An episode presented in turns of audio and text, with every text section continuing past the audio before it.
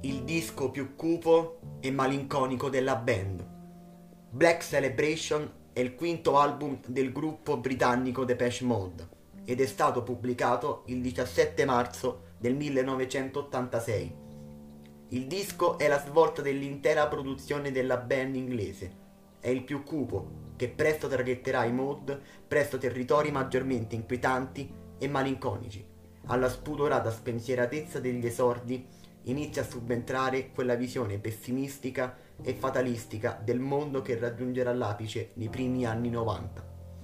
I Depeche Mode riescono a consegnare nel gennaio del 1986, con oltre 4 mesi di ritardo rispetto ai tempi previsti, Black Celebration. Pochi in effetti scommettevano sulla qualità di un album che venne considerato quasi maledetto.